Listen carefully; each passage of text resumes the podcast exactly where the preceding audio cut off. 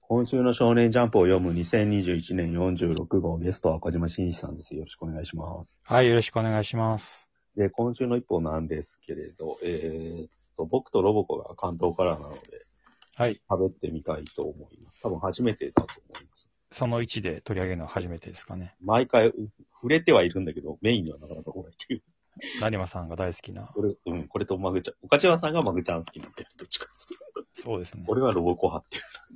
うん。これが面白いのがさ、なんか表紙はヒロアカなんですよ。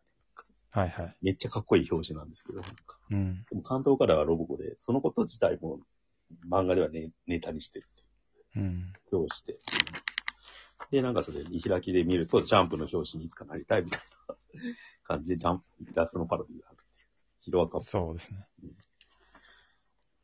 で、なんか今週のエピソードとしては、なんかロボコが、なんか恋をするみたいな。はいはうん、工工事現場のと標識のロボット、ロボットというか同じことしか言わない看板みたいに恋をするって話なんですけい。まあ、同じロボットとして。ど。うん。あ、そうだよな。冷静に考えればそうで。うん。結果だけ見るとなんか、結果っていうか状況はすげえやばい話なんだけど、なんか普通に話が進んでって、うん最終的にいい話に終わるんです ね。面白かっそうですた。うね。んこの辺のなんか見せ方はやっぱうまいなって思いますうん。よ。なぜそんなにロボコが好きなんですか、成馬さんは。うん。なんで好きなんだろうね。うんなんかあったんですかな、別になんもないですけど ね。いや最初、最初はなんかでも、批評的に面白いって思ったって感じなんですけど、はい。なんか今のや、なんかそのお、お笑いをやる上でのアプローチの仕方が、なんかその、お笑い第7世代的っていうんですか、なんか。はい。どういうことですか人を傷つけない笑いですか人を傷つけない優しい笑いに見せかけて、微妙な、なんか、 変な感じが残る感じっていう。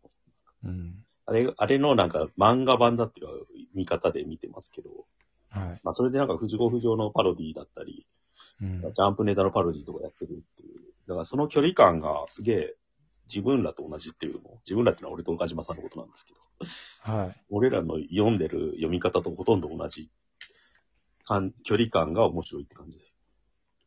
あの、呪術廻戦をちょっと真剣にはい小学生のように読んでるんじゃなくて、り領域ちょっと的に行ってみちゃったりって感じ。一定の距離を置いてみて、と、富樫のパロディじゃないかっていうふうにあー指摘したりとか、そういう距離感ってことですよそうでね。すね。ああと文体を、ま、パクるじゃないですか、この人って。はい。パロディもやるけど、で、その時がよくわかんないのが毎週。うん。漫画読みとしてコアだなっていうか、あと、根底にやっぱ富樫義弘が好きなんじゃないのかな、この人。うん。うんその感じが、富樫好きっぽさみたいなのも、なんか、うん。うん嬉しいっていうか、で、狙いどころが微妙に違うじゃないですか、その、悠々白書とかのなんかネットニュースで出るときと、うん。このロボコの人が好きな富樫って多分。はいはだからなんか、うん悠々白書でみんなが触れるのって暗黒武術改編だったりするじゃないですか、武術改編とか。でもこの人は明らかに潜水編の方が好きだろうなっていうのが、なんとなく、細部の空気でわかるっていうか。い。うん。その辺がなんか、だから、なんでしょうね。共感って言ったらあれですけど、うん。うん。うん、そのさじ加減に毎回感心してるって感じですうん。よ。だから、なんか漫画ってやっぱりさ、今って作品単位で読んじゃうじゃないですか、どうしても。はい。あの、呪術廻戦だったら今17巻とかまで行って、どういう話かとかで考えるじゃないですか。うん。ヒロアカと石川にしても30巻超えてっていう、なんかストーリー漫画の尺で考えて、うんどう今こういう状況で今後こうなるんじゃないかと予測して、作品単位で読むんだけど、ロボコとマグちゃんはやっぱ1話単位でみんな、なんか自分ら喋ってると思うんですよね。うん。だから今週のロボコはこうして、こうなんじゃないかとか、うん。今週のマグちゃんはこう来たかみたいな。なんかうん。その1話完結の純粋な勝負で読めるから、多分触れやすいんだと思うんですよ。なんかうん。その2に持ってった時に。うん、そういう、まあ、ギャグ漫画ですよね。うん。まあ、ただ、一応ストーリーは、ああ、一応、回を進めるごとにあるから、まあ、こち亀的に、はいあのキャラがどうなったとか、うんうん一応受け継いではいるって感じですよ。そうですね。時間もなんとなく流れてますよね。だかうん。ら、うん、だからもう、もしかしたら中学生編とかやる可能性はあるっていうか、なんか。マグちゃんが流れてないんでしたっけあれ、マグちゃんの方が流れてるのかなでも、し進学校に行くみたいな話しだしたじゃないですか。なんかああ、そうですね。うん、女の子の一人が。でもやっぱ行かないで同じ高校行きたいみたいな。じゃあ、ロボコの方は一応、その話の流れとかは受け継いでるけど、時間経過というか、学年が上に上がったりはしないっていうなんか、ことですかね。例えでわかるからね、昔のハイスクール決め組とかに近いのかなあれはまうあ、ちょっとは上がってますけど、途中で戻りましたけど。まあ、年を取らないっていう。うんあそういう漫画も今あんまないですよね。なんかドラえもんのパロディみたいにやってますけど。うん。実際はあんのかななんか、浦安鉄筋家族とかもそういう流れとは思うんですけど。うん。なんかそういうなんか日常系ギャグ漫画みたいなものの正当な流れに実はあるんじゃないかって気もしますよね。 うん。まあ、ジャンプのパロディみたいなのをみんなどんぐらい分かってるのかってのは思いますけど。そうですね。結構分かんなくてもいいっていうアプローチでもありますよね。でも前話してたあれなんだっけストッパーブス島のホームラン打つ場面、俺ら分かんなかったじゃないですか。 はいはい。うん。ああいうの突然ぶっ込んでくる感じとか。で、多分今週のやつはね、最強伝説黒沢のパロディだと思うんですよね。うん。あの、だから道路標識みたいなやつ、どうこういう、なんか標識ロボットみたいなやつに黒沢がなんか好きを思い入れする回が序盤にあったんですけど、確か。はいは雲と呼ぶの武器の漫画の。あれを思い出したんで、もしかしたらあの辺から持ってきてるのかなとか思いますよね。い。うん。うん。そういうのが、多分。まあ、こういう漫画ってだから、なんて言うんでしょうね。さっき言った鬼面組とかもそうだし、すすめパイレーツ、江口久志のうん。とか、まあ、あと、ドクター・スランプとかも多分そうだと思うんですけど、なんか、じ、あと、マサルさんとかがそうかな。なんかギャグ漫画ってそういう役割果たしてるじゃないですか、毎回。はい。その、ひか本誌で遊ぶっていうか、うん。本誌の中にあるものをネタにして、じ同じジャンプ読者として楽しみを共有しするみたいな役割っていうか。うん。で、なんか、それがうまく成立してる漫なんか漫画誌ってだいぶなくなっちゃったと思うんですよね、今って。うん。うん。それがなんかジャンプはたまたまできてるっていう。で、 まあ、まあ漫画同士のハブになってうん、で、最後の端末の作者コメント欄でじゃれるっていう。そうそうそうそう。それでなんかこう横のつながりができるみたいな、そのうん、ラジオの帯番組の曜日はいはいはいはい。のつながりみたいな、うんそんな感じですよね。雑誌自体が SNS みたいな役割を中で果たしてるっていうだか、からそうすると、そう、雑誌自体に愛着が湧いてくるっていううん。こともありますよね。だから多分単行本で読むのと本誌で読むのはちょっと違うと思うんですよね。なんかロゴとかもあるじゃんって。うん。やっぱギャグ漫画って本当は必要なんですよね。なんかだから2020年がさ、ストーリー漫画がものすごい勢い持ったじゃないですか。はい。で、で、それでなんか巻き込んだと同時にどんどん終わってって、うん。うん、結構人だらけした時に何が出てくるかときに出てきたのが結構ギャグ漫画は今3本あるわけですよね。マグちゃんとうんロボコと、なんだっけ、高校生家族と。うん。だからこれは結構ね、意図的にやってんだと思うんですよ。なんか雑誌の戦略として。うん。うん一回敷居下げるというか、子供でも入れる場所を一個作っとくみたいな感じで。うん。ちょっとお、それ、やっぱストーリー漫画多くなると大人向けになりすぎちゃうんで、なんか。うん。でそまあれ高も校生家族が子供向けかというとどうなんだろうと思いますけ微妙ですよ ね。ど。はいうん。お父さんとかお母さんが学校にいる面白いって小学生が思うかどうかです よ。しそれで言うと、ニッチウォッチもギャグ枠でもあるわけじゃないですか。はい。だから、なんか、そういうの増やしてる感じはちょっと面白いですね。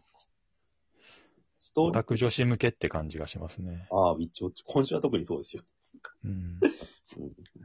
あれもなんかネットの SNS ネタっぽい感じするっていうか、うん。作り方が。うんうんうんだから ロボコはどうなんですかこれは人気出ていくんですかね、もっと。どうなんだろうね。関東カラーになるのに、表紙にならないってのもおかしいですけどね。まあ、結構前はこういうのありましたけどね、全然。うん。関東カラーと表紙が違うっていうのは。ギャグ漫画っていうのがやっぱ位置づけは難しいんだと思うんですよね。うん。なんか、言っちゃ悪いけど表看板にはなかなか慣れないジャンルじゃないですか。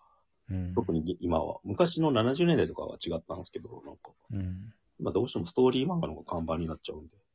うん。うん。その中で、なんかこれがあるって、あだからわかんないですね。なんかアニメ化とかすればまた状況変わるんだと思うんですけど。うん。うん。ジャンプだと、その看板にギャグ漫画が来たのっていつが最後なんでしょうね。マサルさんってどうだったのリッチな音とか。看板、看板なのかなドクタースランプは看板ですよね。そうですね。ハイスクール記念組も看板だ。いぶ人気ありましたね。ストップひばりくんとか野口久志も看板だし、東大一直線とか小林俊史も看板だけど、 90年代はどうですかいや、幕張とマサルさん、あと陳勇気かな。それで言うと。新勇気はえー、でも俺表紙の記憶すげえ強いですよ、陳勇気って。ああ。あと、モンモンモン、角丸。だから、松葉王はどっちかって話ですよね。あでもなんかやっぱ2000年代から2010年代ちょっと空い空いてますね、すごい。わかんない。うん俺らが読んでないだけなのかもしれないですけど。ーいや、俺は全部読んでますけど、うん、決定的な一本って言うと、俺はあんま浮かばない。うん。暗殺教室はどっちなのやっぱストーリーですよね。そうですね。ギャグではないですね。ね。ギャグ要素はあってあったとしても。純粋にナンセンス漫画みたいなのってなんか、 ナンセンスギャグ漫画というか、一話完結で話がなかなか進まないで、うん。なんかその回だけで綺麗に落ち着けて終わるみたいなのって、ちょっといい話見せるとかは、うん、だいぶ良あかったじゃん。世紀末リーダーたけしっていうのが、あリーあ、ダーデンたけしっていうのがありましたね。この高校生活の人が書いてた浮世絵みたいな漫画、この人、浮世絵みたいな漫画ってこの人でしたっけ違ったっけああ、磯部磯部あはい。ですね。まあ、看板ではないですね。あと、花坂天使天天くんとかも、ああ、あれ、それ砂利向け。の、あれ、あれ、はいあの人、あ大石さんがやってたやつ。大石浩二がやってたやつ。花丸、だし犬丸だしうんう、んあと、銀玉、あ、銀玉はギャグだね。うんうん。でもストーリーの要素が強いな、やっぱり。もう、そうですね。やっぱそうですよね。うん、うーん。結構む難しい。あ、筋肉マンとかどっちなんだろうっていうさ。筋肉マンはまあ、最初の方はギャグですけど、やっぱ途中からストーリー漫画ですよ筋ね肉。マンと男塾はそうですよね。だか男塾はギャグの時とかは別に、らろ 基本的にはないんじゃないですか。 6巻ぐらいまではなんか、花の応援団みたいなのじゃないですか。あ、サイキクスをギャグです、ああ、ギャグです、ギャグ。 なんだこの話って。ジャンプのギャグ漫画の歴史を振り返るみたいになってますけど。うん、まあ、そこの、一応まあ、ロボコが受け継いでるっちゃ、その流れの中にあるんじゃないですかね。明明確にそうだと思いますよ。うん俺はマグちゃんがちょっと頭おかしくて、日常系の狂気を感じる2000年代以降のギャグ漫画としてどっち、もジャンプらしくなくていいと思うんですけどねどっ。ちも多分藤子不二雄の正当後継者って気がしますけど、正当なんですかいたのか、もしかして。だけど小学館じゃないから。はい。これがなんかジャンプでできたのが面白いって話ですね。うんはい。じゃあ、その2に続きます。